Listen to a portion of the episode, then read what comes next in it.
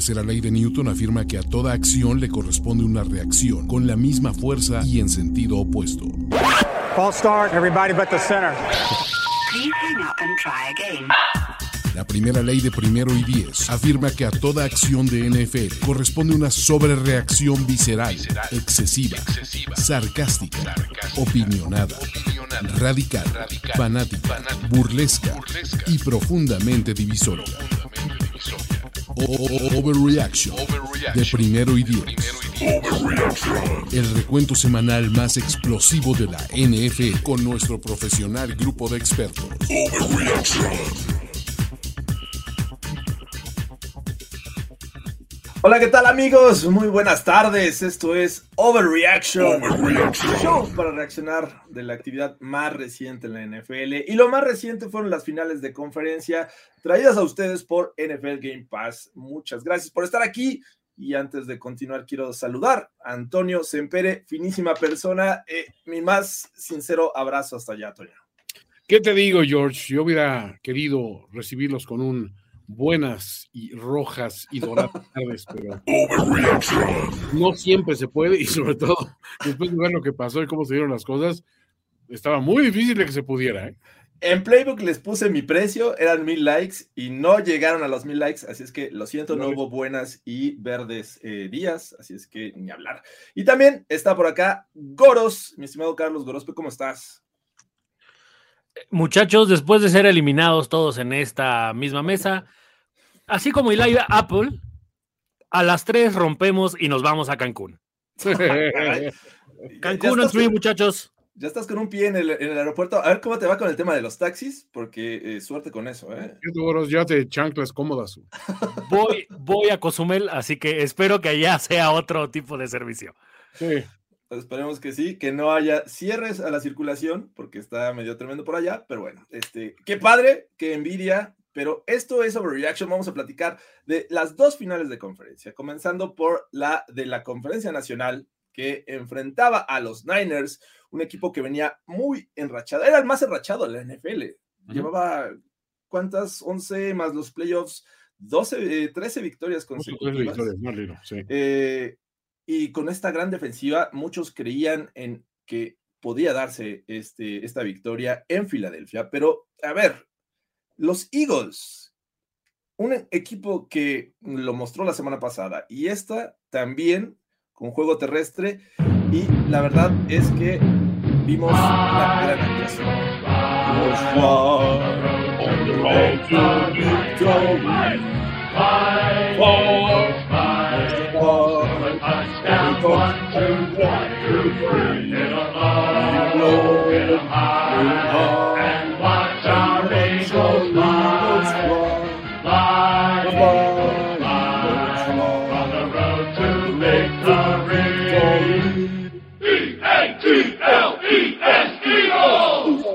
Los Eagles, muchachos, van a su cuarto. Que por cierto, ¿vieron que lo cantaron al final del juego? Sí, estuvo bien chido.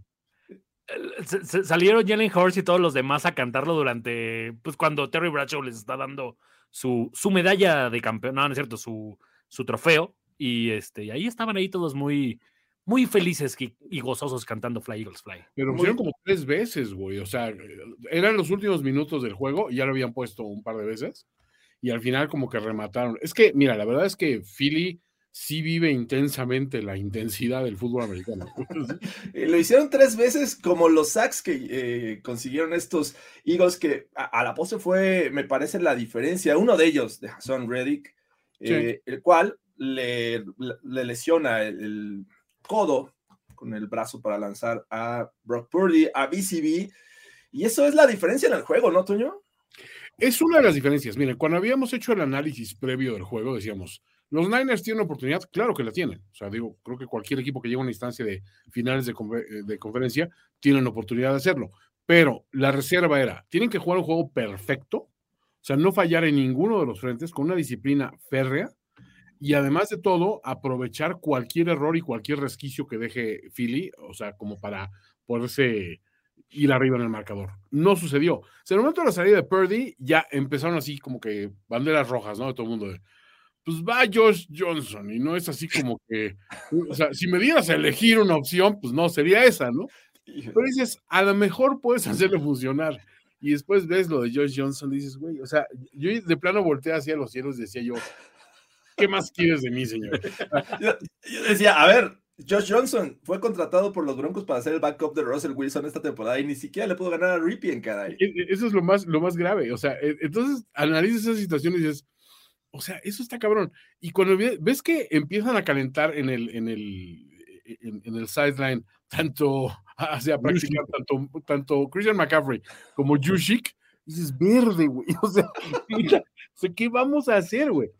Y súmale que aparte, o sea, las jugadas cruciales donde tenías que haberte amarrado, o sea, por ejemplo, ese balón que se pierde al final de la primera mitad, que en lugar de irte abajo por 14 y tener el balón arrancando el segundo medio, te vas abajo ya por 2 touchdowns, y dices, güey, ya no había forma.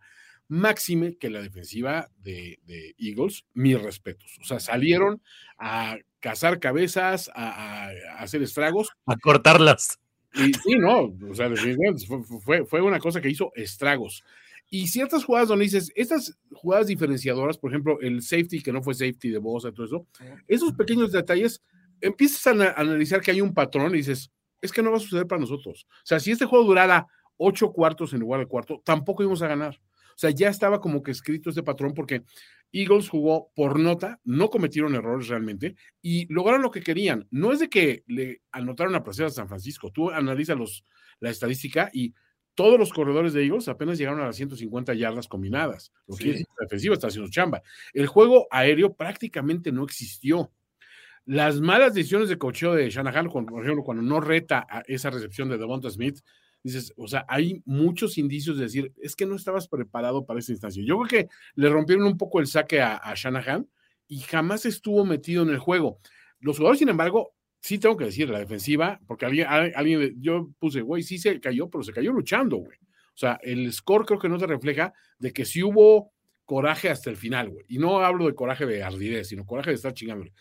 Pero sí dices, güey, o sea, este juego hubiera sido muy difícil con un par de twists que hubieran ido a tu favor, pero así es la NFL, o sea, la neta, con todo y todo, me quedo con que se hizo un buen trabajo y la temporada para mí es de mis temporadas más memorables como fan, sí te lo digo sinceramente. Carlos Gorospe, ¿podemos hablar que Hassan Reddick es Hassan el urólogo Reddick? El capador o... No me dejan decir otra palabra porque hay visitas en la casa, pero... el rabino, ¿no? O sea... Sí, el rabino. Me parece que tiene más onda el rabino. El rabino Reddick. Hizo que conforme a lo que decías, Toño, o sea, en cuanto Devonta Smith se para y luego los apresura, dices, güey, sí. O sea, te las tienes que oler. Neta, o sea, te tienes que oler.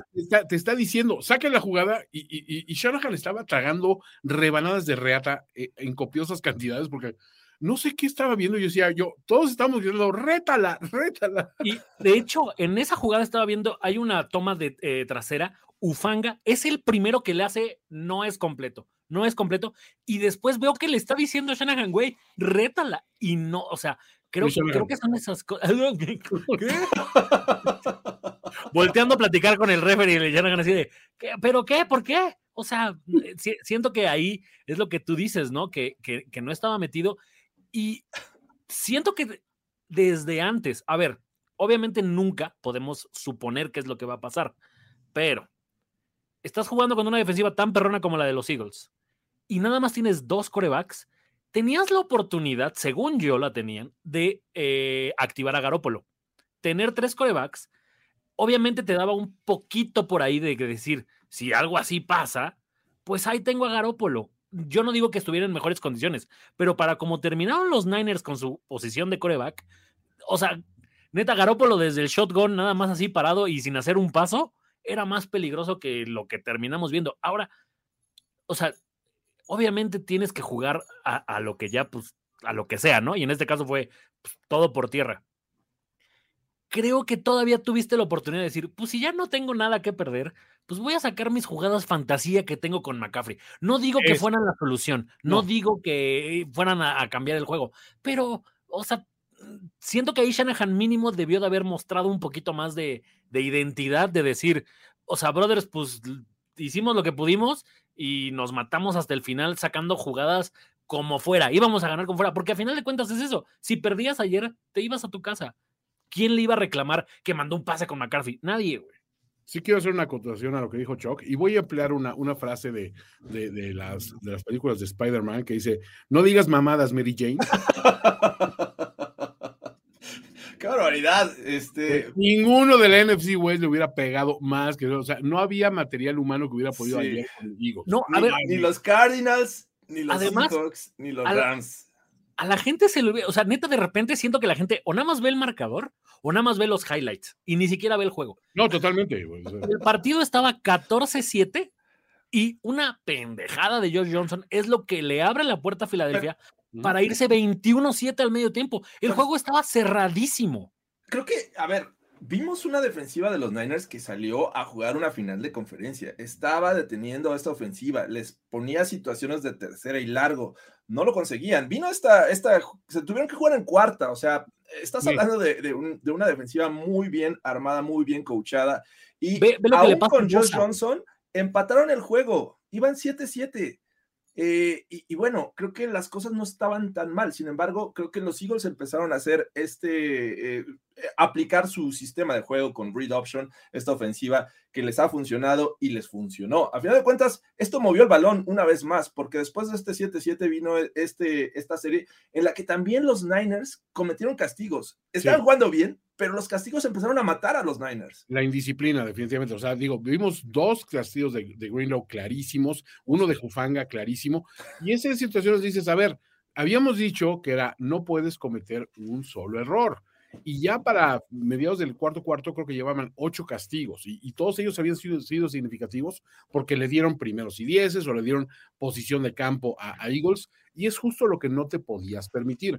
La parte buena de todo esto es que dices, con todo el tiempo que estuvo la defensiva en el campo, y miren que estuvo mucho tiempo en el campo, aún así, o sea, tú ves la estadística y dices, es que no te corrieron a placer, no te tiraron pases, no te lanzaron a placer, los números ahí están. La cuestión es que dices, si te están poniendo en situación de que pierdes un balón en tu propia, casi en tu zona roja, pues te van a anotar, güey, 3 patadas. ¿Por qué? Porque son equipos como Eagles que puedes contener hasta cierto punto. No puedes detener, francamente. Y menos jugando como estaban jugando, menos con esa condición de localía y con el involucramiento de los fans, que mis respetos, güey. Estuvieron chingando desde que llegó Joey Bosa. ¡Qué barbaridad! Sinceramente, sí, creo que castigos, el error de Josh Johnson, que, a ver, esa última serie, teniendo a Josh Johnson, debiste haber sido un poquito más conservador. O sea, vete 14-7, no está mal, tienes la primera ofensiva del tercer cuarto y buscas maneras creativas. Todavía tenías sano a tu segundo quarterback de esa tarde. Pero no, empezaron a tratar de avanzar el balón con Josh Johnson. Que no, estaba cagado Josh Johnson, ¿eh? ¿Lo viste? O sea, estaba muerto de miedo. Ya había visto lo que le había pasado a Brock Purdy, ya no quería que le pasara a él. Y acabó en el protocolo de conmoción. No solo eso, en cuanto entra, el mismo Reddick otra vez le mete un pancake, que además yo juré que era balón suelto. Pensé que se lo había arrancado. De milagro, las nalgas tocan antes el suelo, pero, o sea... Es que, y eso es un poco lo que están diciendo aquí en los comentarios, ¿a quién chingado se le ocurre poner un ala cerrada a cubrir a Hassan Reddick? No, y lo tenían súper estudiado, güey.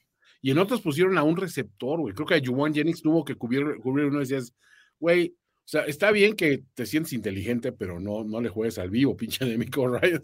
Sí, o sea, creo que de ese lado es como en el coacheo, increíblemente. O sea, otra vez Shanahan termina por doblar las manitas como queriéndose hacer más inteligente de lo que podría ser. Cierto. O sea, creo que le pasa lo mismito que en aquel Super Bowl donde de repente dice, ya me los chingué, ahorita hacemos esta jugada y sacamos estas cosas y no, hombre, y no voy a pasar a la historia. Y toma, o sea, te lo regresan. Acá creo que pasa un poco eso. Estoy de acuerdo contigo, Jorge. Es irreal que... Porque además tampoco es que faltaran 10 segundos para que acabara el primer medio. No. O sea, relax, güey. Cada vez que avanzaron por tierra, o sea, cada vez que le dieron el balón a McCaffrey, avanzaban 5 yardas. Podrías estar haciendo ese mismo esquema. Es más, pudiste haberle dado la bola por tierra a Josh Johnson. Dice por acá, ¿por qué no marcaron safety en esa jugada de Bosa sobre Hurts? Pues porque al darle la vuelta, nunca se down. El máximo avance es donde cae. Entonces, curiosamente, ahora es una situación donde el atleticismo de Hurts le juega a favor. No lo puedes bajar tal cual, casi lo tienes que desbalancear primero, ¿no? Ahí sí, híjole, como güey que jugó a la defensiva, me frustro un montón, porque cuando tú como defensivo medianamente tocas o ves feo al coreback, sí, ya, rodeas al pasador, y el coreback sí puede tratar de escapar, aunque tú lo estés, o sea, eso debió de haber contado como sack, debieron de haber parado la jugada antes, y debió de haber contado como safety, pero claro, no se lo vas a aplicar a un coreback. Nunca. ¿No? O sea, como fan de los Niners, como fan de las defensivas, coincido contigo, Goros. Pero... O sea, me parece súper injusto. Yo también lo entiendo, pero ahí sí creo que es donde la NFL es bien dispar contra lo que puedes hacer como ofensivo y lo que puedes hacer como defensivo. Ser defensivo en la actual NFL es ser una pinche... No, un dolor de bolsa. Si y estoy de acuerdo Kaepernick a los 49. Si hubieran ido por Kaepernick, o sea, tercer coreback. Activado, sí. Hubiera estado jugando. Alguien ponía un meme de... cosas que son más peligrosas en el mundo, ser güey que desactiva bombas y abajo ser coreback de los Niners. Güey. Y cuando volteé a ver el sideline dije, espérate, nuestro coach de corebacks es Brian Griese, pues en una de esas no está tan puteado, güey. ¿Viste The Longest Yard? Bueno. Que, a ver, no se les hace... arriesgar de más a Brock Purdy, porque al final de cuentas sí lo pone a lanzar, no pases de 10, 15 yardas ni mucho más allá, sino fueron un par, creo, de pases cortos, pero es arriesgar a alguien que ya está lesionado, que le den un golpe, además teniendo dos jugadores que son playmakers, que en una wildcat, y nunca había una wildcat en este partido, céntrale directo a McCaffrey. Sí.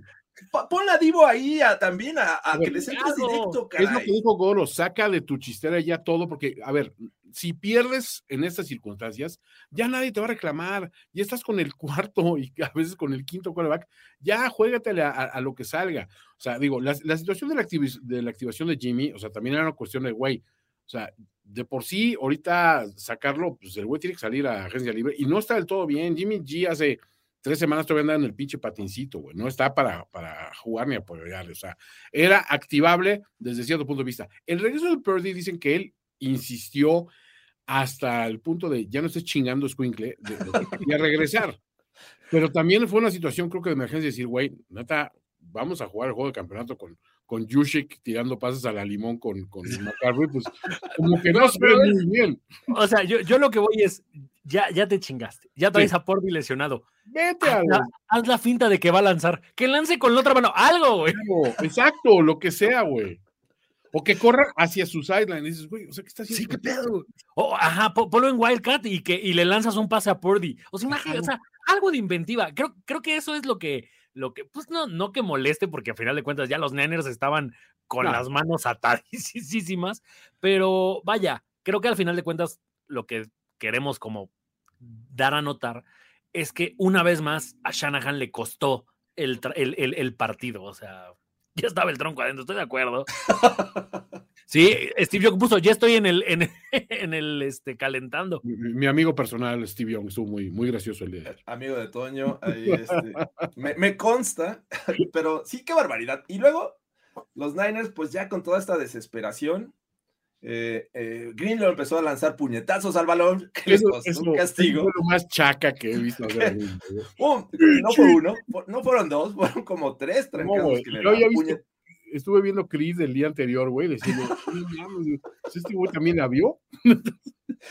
Seguramente, y el que vio lucha libre mexicana fue Trent Williams. ¿Vieron el azotón? No mames, sí la tomó en ague. A ver, el pleito estaba por otro lado, luego de repente acá Divo amarrado con alguien más de los Eagles, se empezó a formar ahí la bolita, pero nunca esperabas que Trent Williams agarrara a alguien de la nada lo azotó, pero lo azotó como muñeco de trapo. Es lo más impresionante. Bueno, es que has visto a Trent Williams, güey. O sea, sí. Yo nunca. Un día antes fue el Royal Rumble de la WWE. ni ahí se dieron de esa manera, güey. No. Lo peor es que, a ver, la bronca lo empezaron otros. Trent Williams fue el que azotó.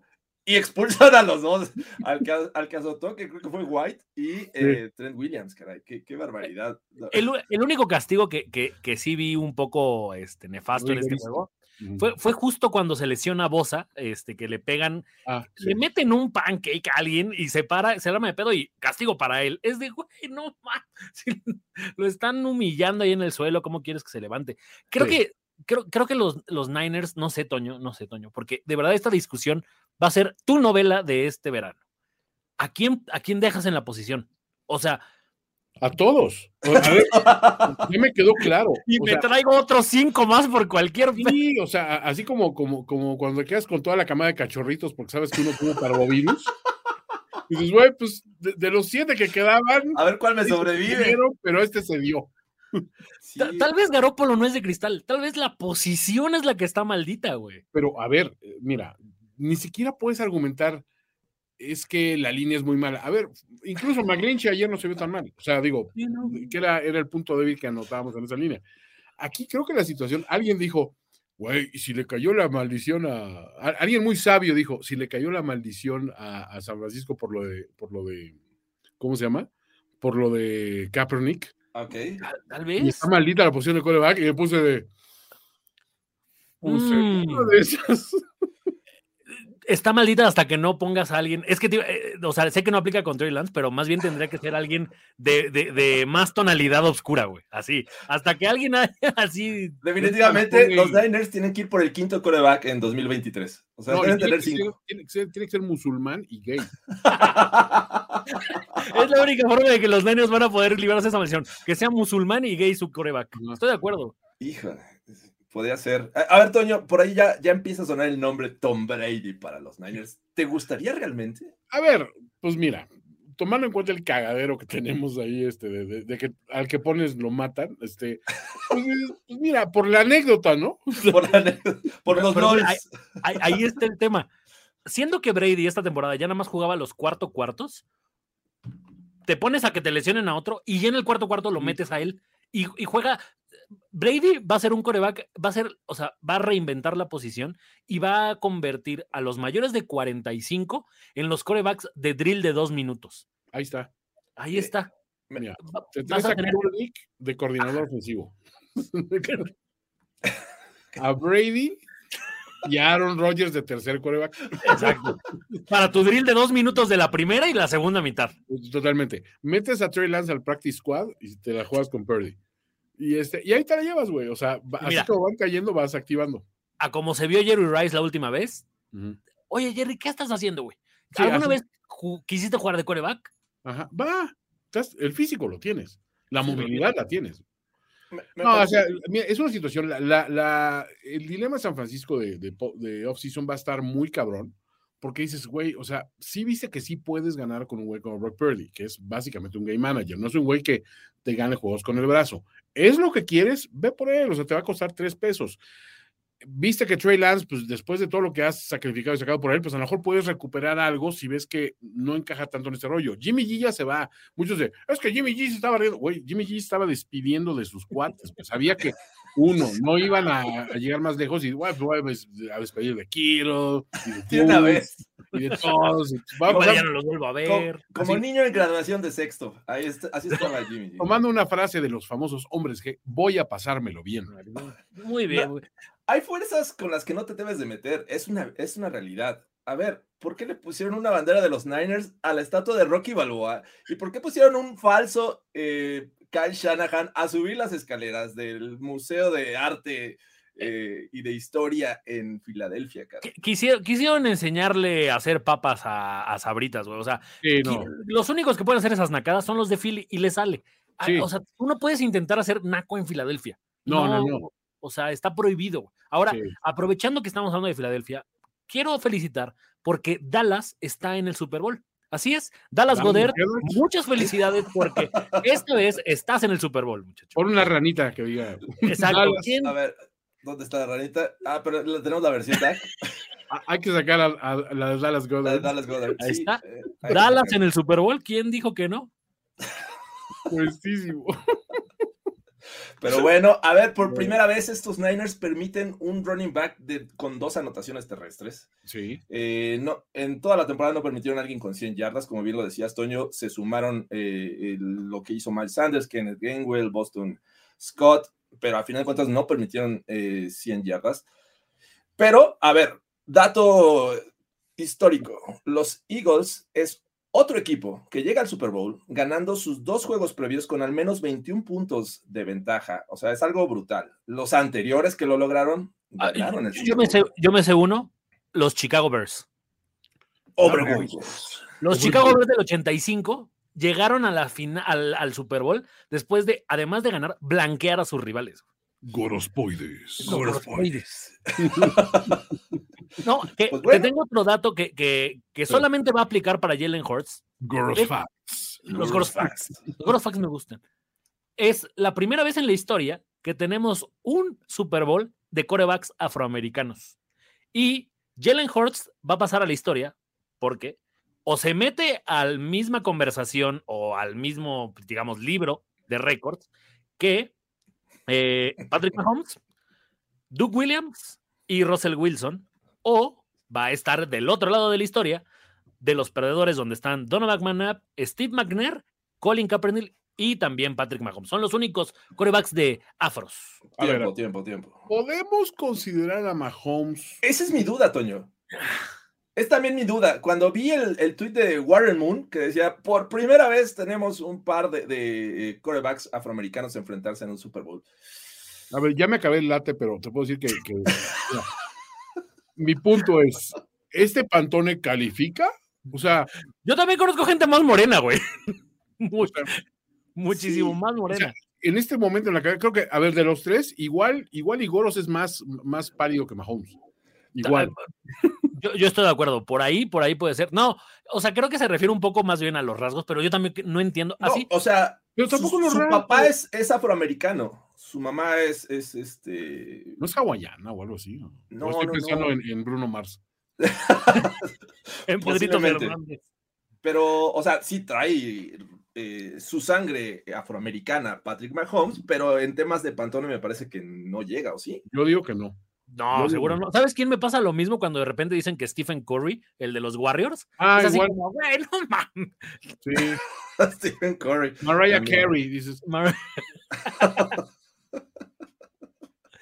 Bueno, el punto es que esa es la lista a la que Jalen Hurts se va a meter. Mahomes ya no, porque ya Mahomes está en las 2 listas. Es como cuando George afirma que tiene sangre nativo americana para que le toque algo de los casinos de Colorado. Me voy a hacer esa prueba de ADN en la que te dice... Oye, yo también me la voy a hacer, güey. Vamos a hacerlo a todos. A ver, ¿cuánto sale de raza blanca? Nosotros aquí tenemos soul. Vikinga. ¿Sabes qué? En nuestra ADN. Me recordó cuando había un luchador que se llamaba Sangre Chicana. Siento que Mahomes debería ser así. Es Patrick Sangre Chicana Mahomes. Sangre Chicana. Oh, qué horror. Güey. Bueno, qué barbaridad. Antes de que nos cancelen. Exacto. Antes de que nos cancelen. Vamos volviendo a Filadelfia, no solo le permitieron 2 touchdowns a Miles Sanders, que además de que lo dejé ir en el Fantasy hace 2 años, denme un sape por eso, sí. También me parece que así como de repente hablamos mucho de estos corredores, de este tándem de corredores, por ejemplo, en Kansas o en San Francisco, o sea, Scott, Miles Sanders, el otro güey, y Jalen Hurts, o sea, también eso es criminal. No, esa cuarteta de Gainwell, Hurts, Sanders y eso, sí está muy cabrona, o sea, la neta, a ver, Sanders acabó con fue segundo lugar en yardas de la nacional, o sea, es un cabrón, con el número de anotaciones también desbordado. Hurts rompió récords de touchdowns por tierra para un cornerback, o sea, creo que estábamos ante una ofensiva, miren, o sea, el líder de recepciones acabó con 36 yardas. El líder de recepciones de Eagles. Eso te habla de que no necesitaron hacer más que correr el balón, y eso pues es letal en una situación así. Creo que mis respetos aparte para Sirianni, creo que Sirianni planteó un juego que siempre hablamos de que no, es que Shanahan, genio de esto. Oye, Sirianni le pasó por encima desde el primer momento y dijo, señores, aquí hay un patrón, güey. O sea, yo nomás vine a patear traseros y a dejar mis hijos en la escuela, y mis hijos ya llevan 2 horas de clase, ¿no? Entonces, ahora vamos a ver de qué cuáles salen más correas. Y lo hizo a la perfección. Creo que aparte jugaron con una disciplina brutal, Eagles. O sea, güey, no la cagues en esto, no la hagas en otro, no intentes hacer más de lo que te está dando la jugada, y se notó, güey, o sea, se notó mucho. Después de la sobrereacción cuando corrieron a Doug Peterson y dijimos, ¡ay, qué mal movimiento! A ver, ya están en el Super Bowl con Nick Sirianni. Están en el Super Bowl y eso pinta a que el próximo año van a seguir siendo, o sea, estos no son los Rams que ganan y adiós y desbandada y nada. Aunque me sorprende, Jorge Tinajero, que no hemos dado el suficiente crédito a un mercenario de la calaña como Su. Sí. O sea, jugó el Super Bowl con los Rams, jugó el Super Bowl con los Bucks y va a jugar el Super Bowl con los Eagles. Eso te habla de dónde, o sea, dónde poner tu dinero. Sí, totalmente. O sea, Su sigue siendo el cabrón que dices money in the bank, cabrón. O sea, sí. Primero le robó a Detroit, que ladrón que roba ladrón, pues tiene los años de perdón, y evidentemente ya de ahí ha dicho, bueno, ahora voy a ser campeón. Pues bueno, los Eagles van a jugar su cuarto Super Bowl, lleva un récord de 1-2, ¿no? Exacto, perdieron contra los Raiders, después en el 80, me parece. Pierden contra los Pats, el del 2007, no, 4, perdón. El de McNabb. Exacto, ganan el de la Philly Special con Nick Foles y van por su cuarto. Van por su cuarto y en 6 años con diferente coach y diferente quarterback. Así es que eso es un gran mérito de estos Philadelphia Eagles. Vamos a ver qué pasa y vámonos a la siguiente final de conferencia. La conferencia americana enfrentaba a unos Bengals que era el segundo equipo más enrachado de la NFL a visitar el Arrowhead. Y si hay cosas con las que no debes de meterte, como la estatua de Rocky Balboa, me parece tampoco debes de meterte con el nombre de un histórico estadio como el Arrowhead. Esto fue el Burrowhead en la semana previa y vimos la reacción de Kelce al final, pero antes de llegar a eso, fue un juego que vimos a un Mahomes que no estaba al 100%. Pese a eso, a ver, la verdad es que estos Chiefs mostraron muy buen juego y sobre todo una defensiva que a mí me sorprendió. ¿Cómo viste, Toño? Híjole, a ver, sí, creo que el ver a Chris Jones logrando sus primeros sacks en la historia postemporada era... Pero es el punto a mí nunca me gusta usar la carta de es que los refs y los refs y eso.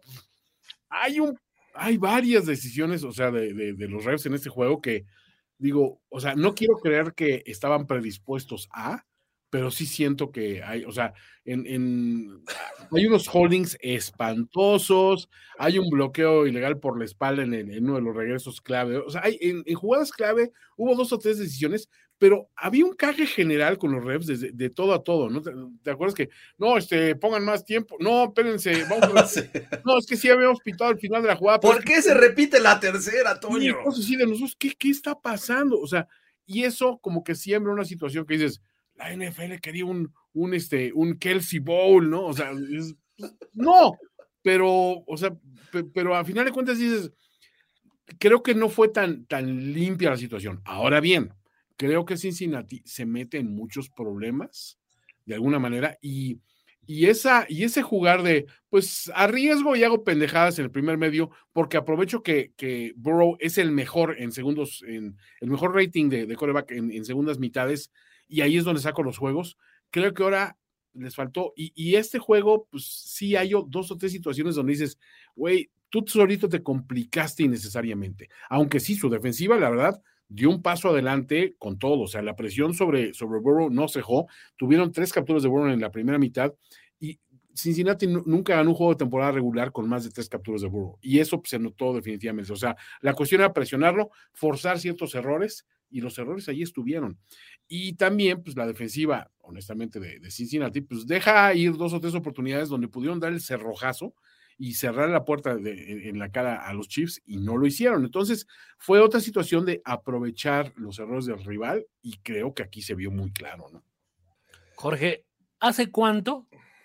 Desde por lo menos 2 finales de conferencia, he venido diciéndolo, y ahora toda la gente es de, oh, no, sí están llorando. Nel, ahora se aguantan y no lloran, porque cuando yo alcé la mano y dije, güey, cada vez que pasan la pinche toma y sale Mahomes y la hace así, los árbitros es de, sí, a huevo, güey, es castigo para allá. O sea, llorar a la llorería, dice. Exacto. Ayer, ahora resulta que todo mundo está pidiendo que no se le haga esto a los Bengals y que a los Chiefs les arbitran de manera diferente.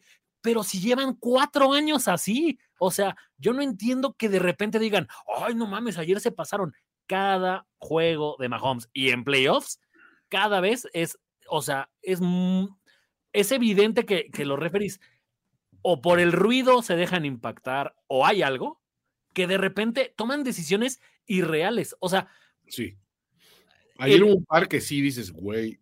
Ayer, creo que la peor para mí es la que le marcan a Eli Apple, donde supuestamente abraza. Ya los habían parado. Hijo, no mames, es increíble que eso se marque como interferencia de pase. Pero digamos, eso que decías de jugar como defensivo en la NFL hoy día es un pinche dolor de cabeza, ¿no? O sea, sí, esas jugadas tal vez marcan 2 de 10, perdón. En el que llegas y abrazas, ¿no? Porque fue realmente casi al mismo tiempo, me atrevería a decir. Si lo agarra, estoy de acuerdo, pero me parece que muchas ocasiones no se marcan por la cercanía de donde estaba ya el balón. Pero bueno, a pesar de eso, a ver, y todo este tema de los árbitros, ahorita platicamos mucho de eso, pero estos Chiefs me parece que se complicaron el juego. ¿Por qué? Pues porque esta línea ofensiva realmente mostró lo que esperábamos contra los Bills. Los Bills no pudieron aprovechar esto.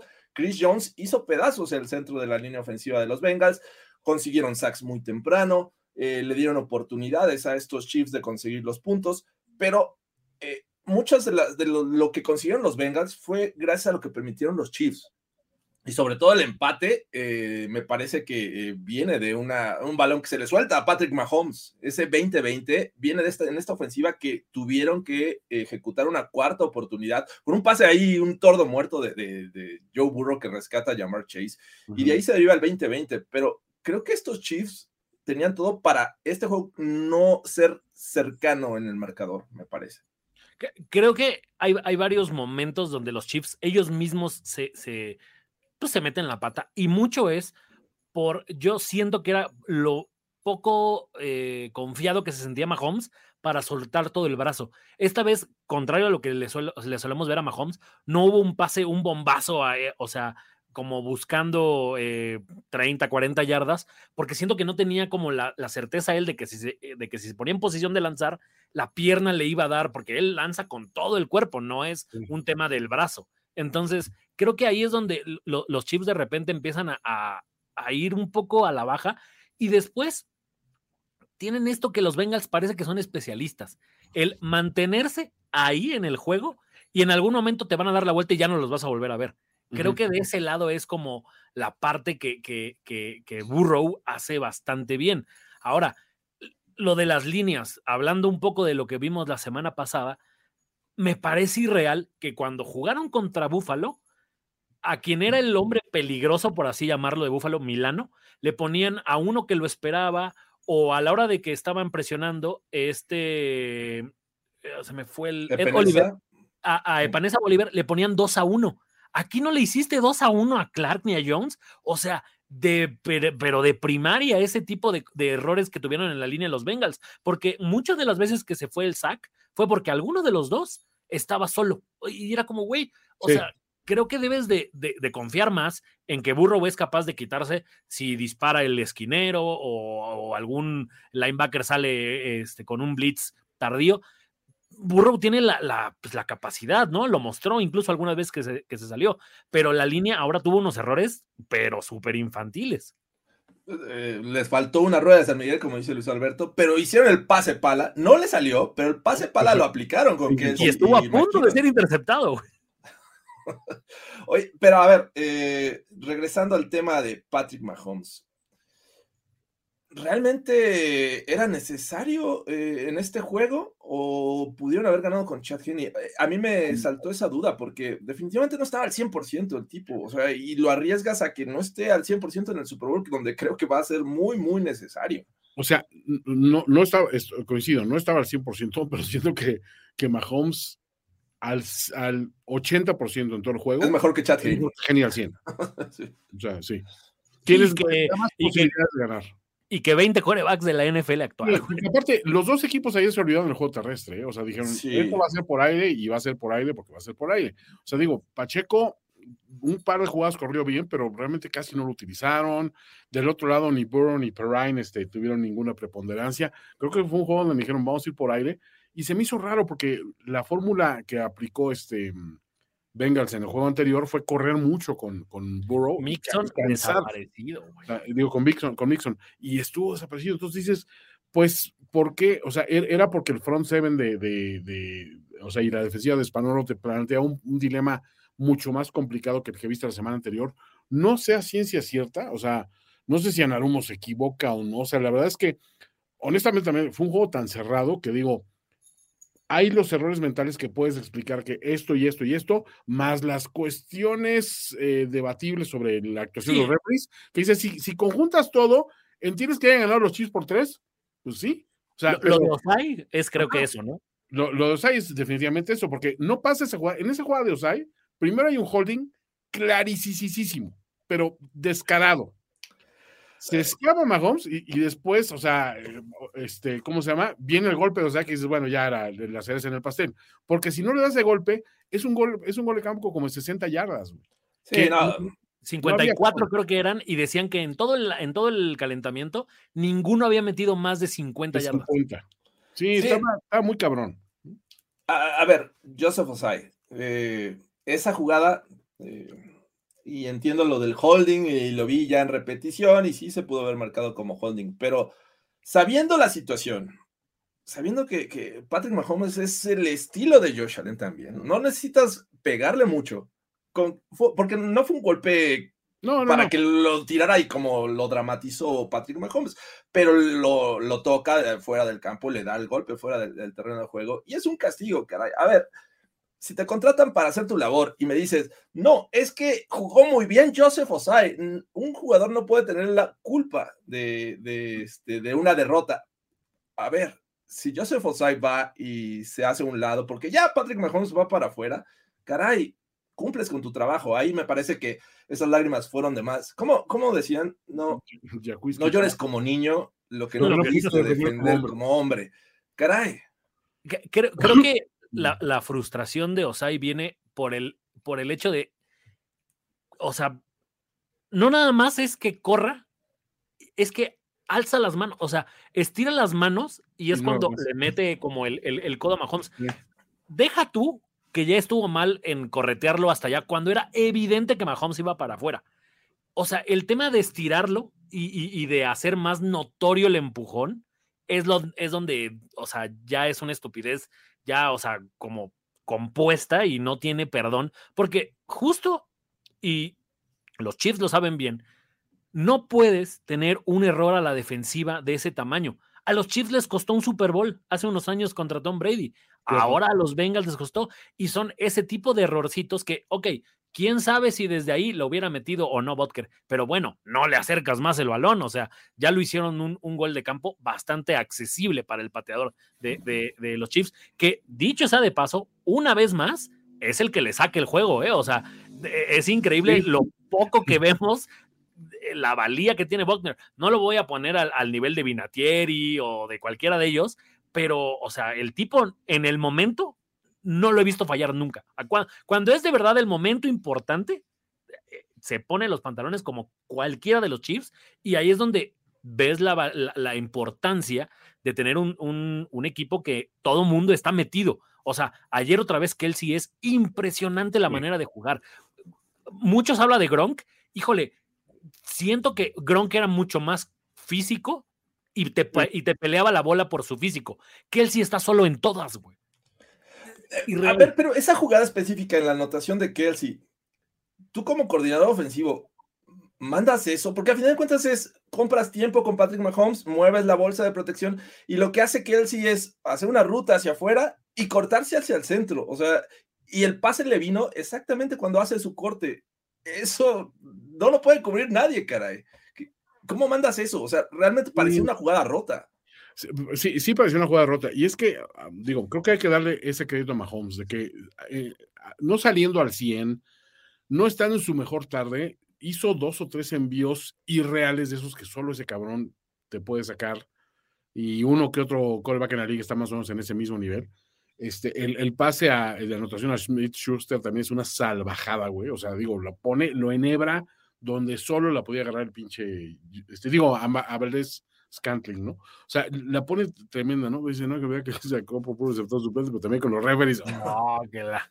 Es que, a ver, es que el tema de los referees, creo que lo vamos a estar repitiendo muchas veces, porque en todas las rachas de equipos grandes, siempre ha habido la cuestión de decir, pues sí, pero los referees como de repente hacen la vista gorda con eso. A ver, le pasó a los Niners de los 80s y 90s, que decían, güey, eso siempre están haciendo tripping y bloqueos por debajo de la cintura. Ese era el argumento. A los pads de Brady también, bueno, es que los pads de Brady también siempre, no puedes tocar a Brady porque tal cosa. Ahora es un poco como que los Chiefs heredan un poquito esta tradición. Yo no digo que sea real, pero sí digo que cuando la asocias a ciertos momentos y ciertas jugadas, puedes encontrar una correlación. No digo que sea determinante, siendo que ayer son más los errores de Bengals, son más los aciertos de Kansas City, y aún así es debatible. Dices, bueno, ¿qué hubiera pasado? Yo juraba que sí iban tiempo extra, O sea, en algún momento dije, güey, esto acaba en tiempo extra. Pero, Toño, cuando viene este último drive de los Bengals con un poquito más de 2 minutos, dices... Creo que los Bengals lo van a sacar. No, yo pensé que ganaban los Bengals, sinceramente. Sí, y creo que todos en el estadio estaban de, güey, esto está cabrón. Cuando la trae Burrow faltando 4 minutos, dije, hijo de la chingada, se la... Lo va a lograr. Y mira, mucha gente me tiró, pero es que, ay, Jorge, ¿por qué es así la gente? No lo sé, Carlos. Lo dije la semana pasada.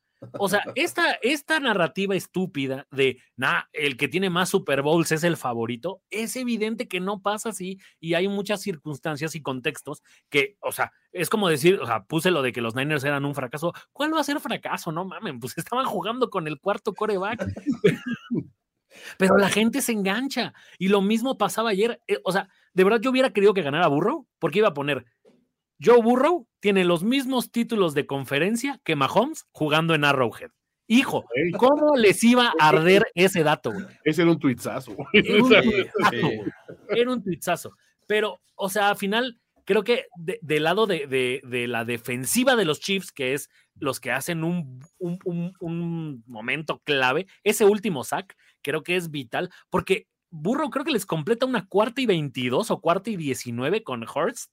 Se apellida así el ala cerrada, güero. Sí, Hayden Hurst.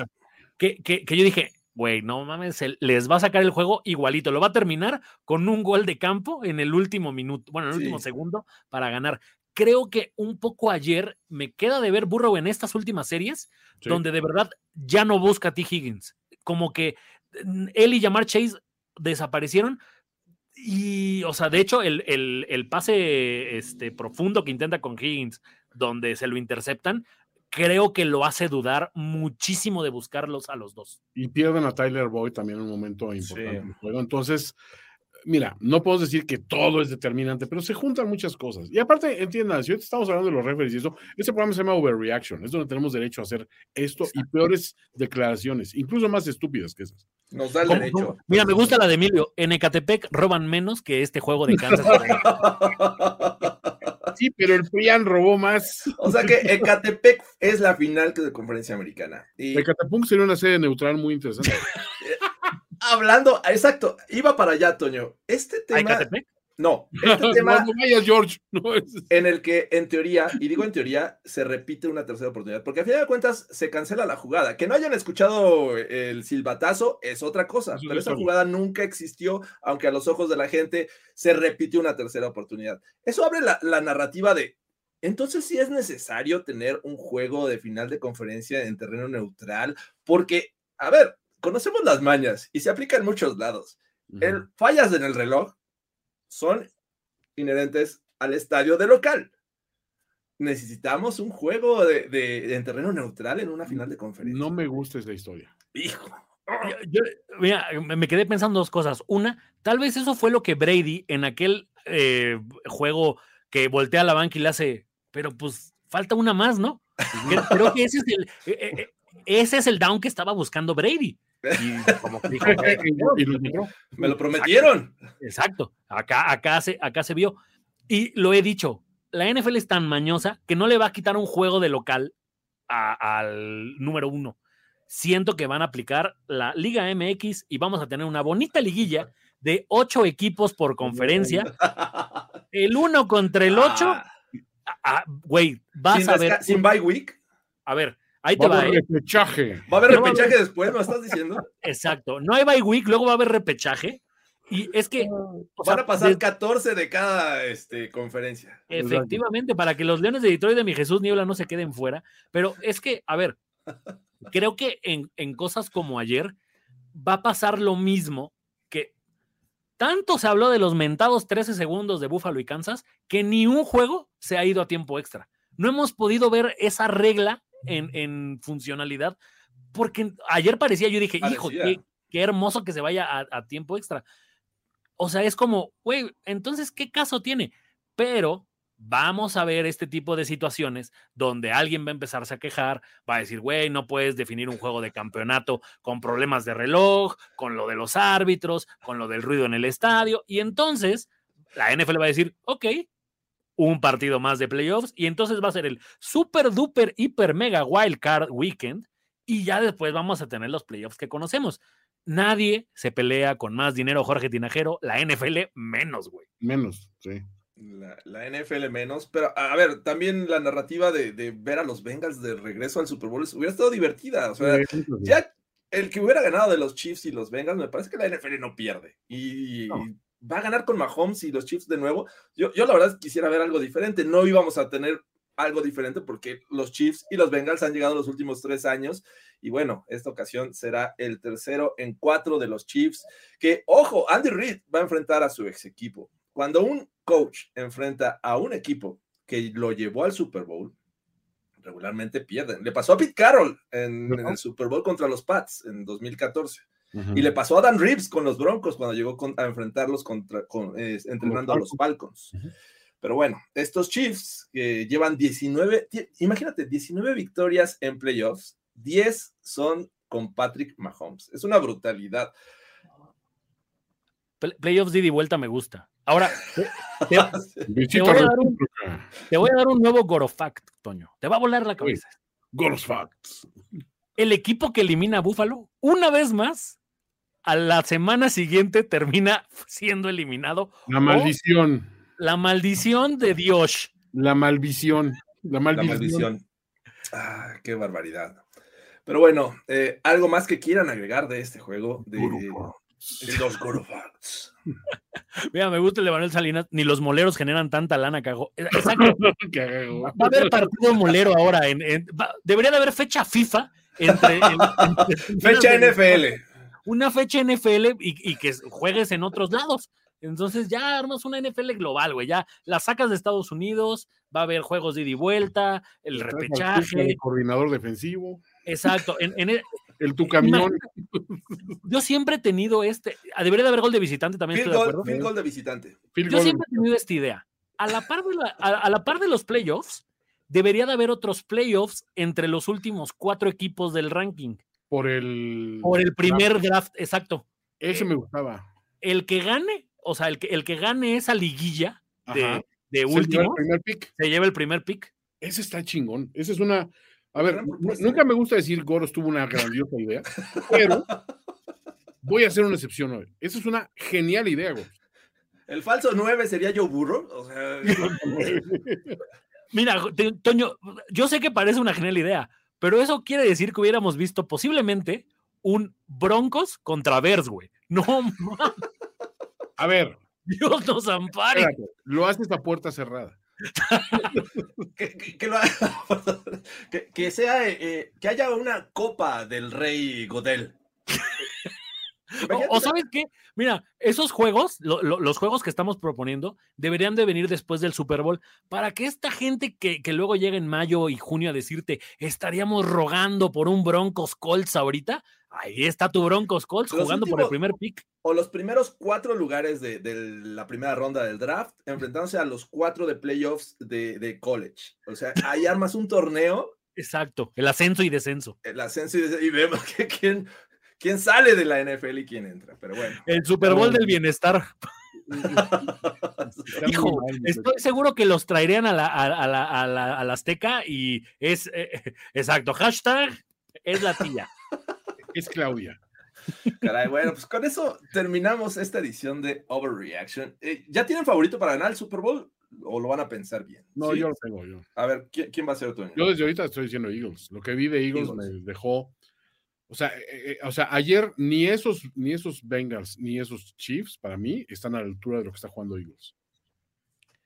Híjole, yo voy a ir con los Eagles solo porque me encanta la idea de que Hurst, de todos los quarterbacks de Alabama, fue el más ninguneado de todos, sí, y va a ser el primero en llevarse un Super Bowl. Nunca se habló de Hurts como se habló de Tua, como se habló de McCorkle, de Herbert, de nadie.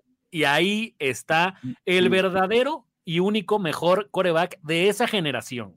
No es Justin Herbert, ni tampoco es Tua Tagovailoa. Es Justin Hurst. Bueno, pues con eso nos despedimos, muchachos. Muchas gracias a todos los que estuvieron aquí presentes sobre reaccionando. A todos los que se lo toman en serio, de verdad, les mandamos un fuerte abrazo. Y bueno, de aquí a 2 semanas nos estaremos viendo ya sabiendo el campeón del Super Bowl 57 desde Arizona, que ha tenido en ese estadio 2 previas ediciones. Un Super Bowl al que fue aquí mi estimado Carlos Gorospe, en el cual, ¿quién ganó? Tom Brady. ¿Me vas a creer que todas las veces que tuve la maldita fortuna de ver a Tom Brady jugar, ganó? Así, nunca pude verlo perder, güey, me cago. Qué tristeza. Y también fue la edición del 2007, creo que fue el 42, en el que los Giants le ganan al invicto equipo de los Pats. Así es que han sido juegos cerrados. Aquel se decidió prácticamente por un error al final. Malcolm Butler intercepta, el otro pues fue algo inesperado con Eli Manning y los Giants, así es que ojalá y tengamos un juego cerrado, un juego divertido y pues que lo aprovechemos porque pues allá vamos a andar haciendo cobertura, así es que muchas gracias Toño. Una pausa, Jorge Tinajero, porque aquí y ahora les voy a dar una primicia a toda la gente que está viendo este hermoso programa y que está aquí. Lamentablemente Jorge Tinajero y posiblemente Toño no vayan a estar presentes, pero ese mismo domingo, en el Multiforo 246, todos y cada uno de los que formamos Primero y 10 vamos a estar presentes en nuestra ya tradicional y última fiesta del año del Super Bowl. Va a haber alitas. Imagínate, Jorge, te digo, pides 2 alitas, papas gratis. De la temporada, porque a lo mejor del draft hacemos algo, ¿no? Tal vez, pero digamos que de esta temporada es la última fiesta que vamos a tener. Ahí vamos a estar en el Multiforo 246 de la Colonia Roma. Ahí está el Metrobús Sonora, perdón, sobre Insurgentes, obviamente. Y de verdad, vayan, va a haber alitas. Es más, no quiero amarrar a mi amigo Jorge Tinajero algo, pero deberías de comprarle algo a la gente en el Super Bowl y rifarlo ese día. Una moneda conmemorativa. Una moneda conmemorativa del 5. Este es del 56, pero podría ser del 57. Si se portan bien. Si se portan bien, yo voy a hablar con Jorge Tinajero y a los que vayan vamos a sortear ese día ahí en vivo una moneda conmemorativa. Obviamente no se las vamos a dar en ese momento, claro, pero pueden pasarla a recoger. Así que, amiguitos de la República, si también están escuchando esto, pueden venir del interior de la República, pueden venir a nuestra fiesta. Vamos a poner en el tweet de Primero y 10. Yo soy amiguito del interior de la República. Totalmente mi cuate de provincia. Soy un cuate de provincia. Jorge Tinajero, mi cuate de provincia. Bueno, vamos a poner en el tweet de Primero y 10 la liga para que se registren, para que nos digan con cuánta gente van a ir, pues obviamente qué es lo que pueden esperar. Ahí les digo, vamos a estar varios, vamos a estar haciendo Overreaction en vivo. Muy posiblemente Jorge no va a estar porque va a estar borracho con Jalen Hurts abrazándose y cantando Fly Eagles Fly. Posiblemente sí. Pero voy a intentar trepar un semáforo en Glendale, Arizona. Eso. Ayer viste que te cayeron unos, güey. Yo puedo pegarle un caballo. Toño le pega un caballo, yo me trepo un semáforo ahí en Glendale. Vamos a ver. Ahí vayan juntando. Denle likes para juntar para la fianza, ¿no? Exacto, porque no van. Exacto. Ya a partir de ahora los programas de Primero y 10 van a ser para sacar para la fianza de Toño y Jorge. Pero bueno, pues ojalá y puedan asistir a esta fiesta del Super Bowl 57. Me ponen que si voy a cantar, si ganan los Eagles, vamos a hacer va a terminar eso en noche de karaoke y vamos a cantar Fly Eagles Fly ahí en karaoke. Venga, está muy bueno. Entonces, con esto nos despedimos. Muchas gracias, muchachos. Nos vemos en 2 semanas en este espacio Overreaction. Sigan viendo todo el contenido que generamos en Primero y 10. Denle like, compártanlo, suscríbanse, hagan todo lo posible aquí por apoyar la fianza de Toño y su servidor. Nos vemos hasta la próxima, amigos. Bye. ¿Ya sobrereaccionaste como el fanático degenerado que sabemos que eres? Nos vemos muy pronto en otra entrega apasionada de Overreaction. Overreaction. Una producción de finísimos.com para Primero y 10. Overreaction.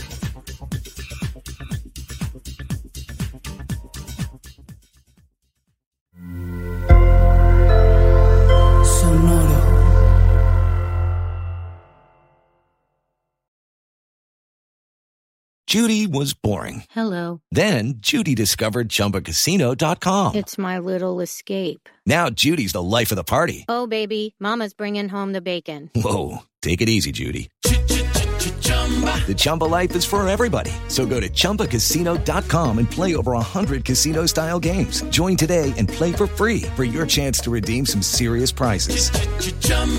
Chumbacasino.com. No purchase necessary. Void where prohibited by law. 18+ terms and conditions apply. See website for details.